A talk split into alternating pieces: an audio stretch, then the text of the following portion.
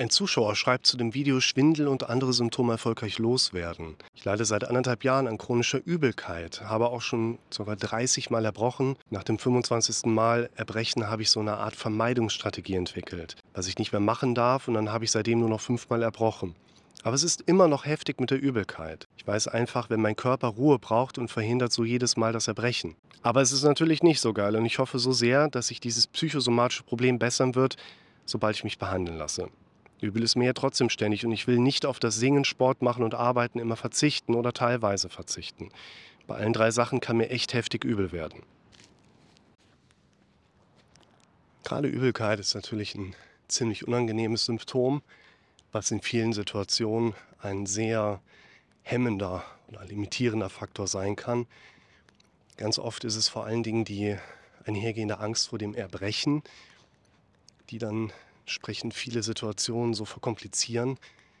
Diagnostisch kann man mal so ein bisschen in die Richtung einer Emetophobie überlegen, könnte da was mit dahinter stecken. Wobei natürlich die als Angst eher vor dem Prozess des Erbrechens zu werten wäre. Oder auch in die Richtung einer Agoraphobie, die vielleicht so ein Stück weit eher in die Richtung geht. Ich habe Angst, dass das Erbrechen von jemandem beobachtet wird und das wäre mir peinlich. Das ist nicht die Ursache, wahrscheinlich jetzt diese Übelkeitszustände. Kann aber sein, sollte man mal so ein Stück weit auch näher beschreiben. Und eine Emetophobie oder Agoraphobie wäre auch der verstärkende Faktor einfach auch da drin. Das bedeutet, wir haben vielleicht auf der einen Seite irgendwo eine Problemherkunft, auf der anderen Seite, andere Ebene, anderer geografischer Schwerpunkt, dann aber einfach ein eskalierender Faktor, der immer dann auch das Ganze so zum Ausbruch, zum Überkochen auch einfach bringt. Es ist einerseits ein typisches Symptom, was hier gerade beschrieben wird. Übelkeit, auch Erbrechen taucht bei sehr vielen Patienten auf, auch bei Nicht-Patienten. Also das ist einfach ein Phänomen, was alle in gewisser Hinsicht bei Aufregungsphänomenen erleben können, auch das Erbrechen. Und man sollte hier natürlich trotzdem auch eine diagnostische Abklärung auf somatischer Ebene anknüpfen. Ist wahrscheinlich schon passiert, wenn er so oft erbricht. Nur, man muss halt gucken, ist vielleicht eine Hiatushernie vorliegen, also quasi so ein äh, Magenvorfall oder gibt es andere Veränderungen, die man beobachten kann, an die man mal ran sollte.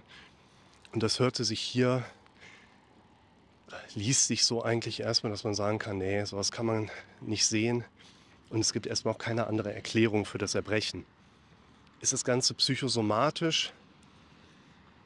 Ich würde sagen, jein.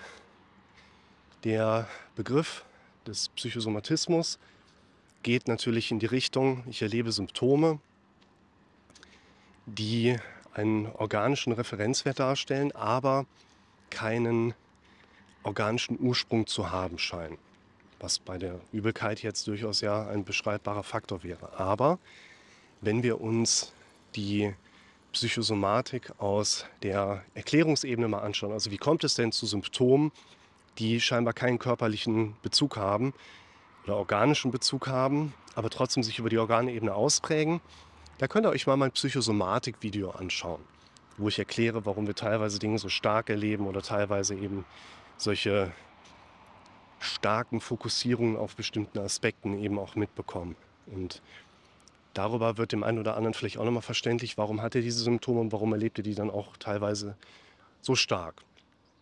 Und Erbrechen gehört aus meiner Sicht deshalb schon zum Psychosomatismus mit dazu, aber auf der anderen Seite fehlt mir da der Veränderungsanpack für den Betroffenen wenn man hier eben nicht sagen kann, ja, pass auf, du denkst ja den ganzen Tag an Erbrechen, ist doch kein Wunder, dass du dann irgendwann erbrichst, weil das Erbrechen ein körperlicher Reflex ist, den wir uns schlechter hindenken können. Übelkeit schon eher, dass wir den ganzen Tag gedanklich um das Thema Übelkeit in irgendeiner Form kreisen und dann einfach auch stärker mitbekommen, dass unser Fokus einfach uns unter Druck setzt. Was passiert dann im Körper? Da habe ich auch mal ein Video zu gemacht, wie es aufgrund von Stressfaktoren zu einer Magen-Darm-Symptomatik letzten Endes kommen kann. Da geht es einfach stärker auch in die Richtung, dass wenn ich eine Belastungsebene habe, die auf der inneren Verarbeitungsebene letztlich mit Präsenzen für mich einhergeht. Das ist ja wieder dieser wichtige Punkt. Es ist eigentlich egal, ob wir draußen wirklich ein Problem haben oder ob es erstmal nur in unserem Kopf ist. Wenn wir gedanklich Phänomene erleben, die uns unter Druck setzen, schüttet unser Körper Stresshormone aus. Und diese Stresshormone machen den Puls hoch, machen die Atmung hoch und sorgen eben auch für eine Blutdruckstabilisierung. Die Hormone, die den Blutdruck stabilisieren, führen unter anderem zu einer erhöhten Magensäureausschüttung.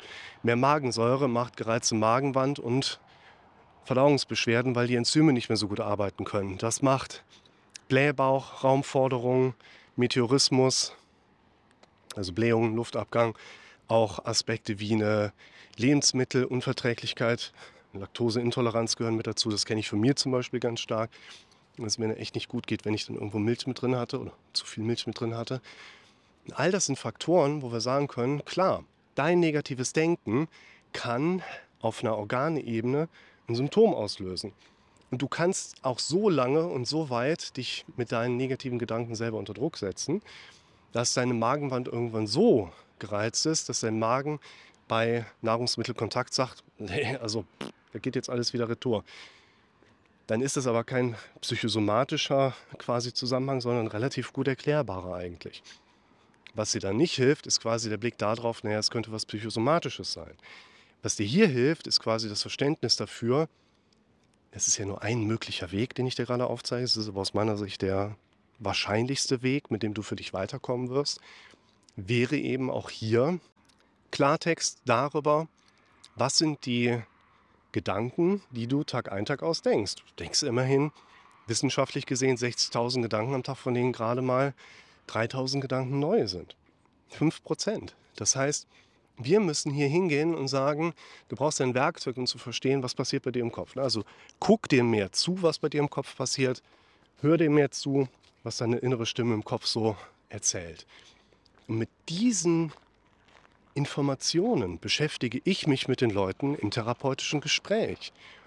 Und dann geht es weniger darum, diese Präsenzen, die für jemanden ersichtlich werden, zu bewerten weil die Gedanken sind halt da. Und wenn die gerade da waren, waren die gerade da und werden von deinem Kopf im Zweifel auch wieder weiter verarbeitet.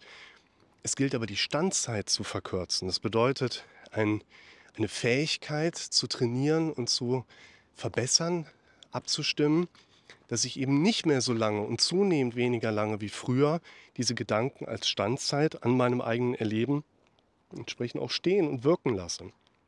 Das heißt, hier Übelkeit kann ein Ergebnis einer Prozesskaskade sein, wo an der Basis deine Gedanken stehen. Und wenn du Gedanken erlebst, die dich unter Druck setzen, dann wird es dafür wahrscheinlich keinen anderen Grund geben, der da das Ganze jetzt lostritt, der behebbar wäre und dein Körper und dein Kopf aufhören, diese Gedanken so hoch zu pushen, sondern du bist derjenige, der dort intervenieren darf. Und deshalb würde ich dir hier empfehlen, lerne zunächst die Auseinandersetzung mit den eigenen Gedanken, um überprüfen zu können, sind da gerade Kandidaten mit dabei, die wirklich im Verdacht stehen, mit die Symptomatik zu erzeugen, um dann anschließend auch in die Veränderung zu gehen. Ein Video verlinke ich euch dazu, die Live-Therapie 27, weil das so die Hauptquelle der Ideen eigentlich ist, die ihr für den Start braucht. Und bevor es zu dunkel wird, bis zum nächsten Mal.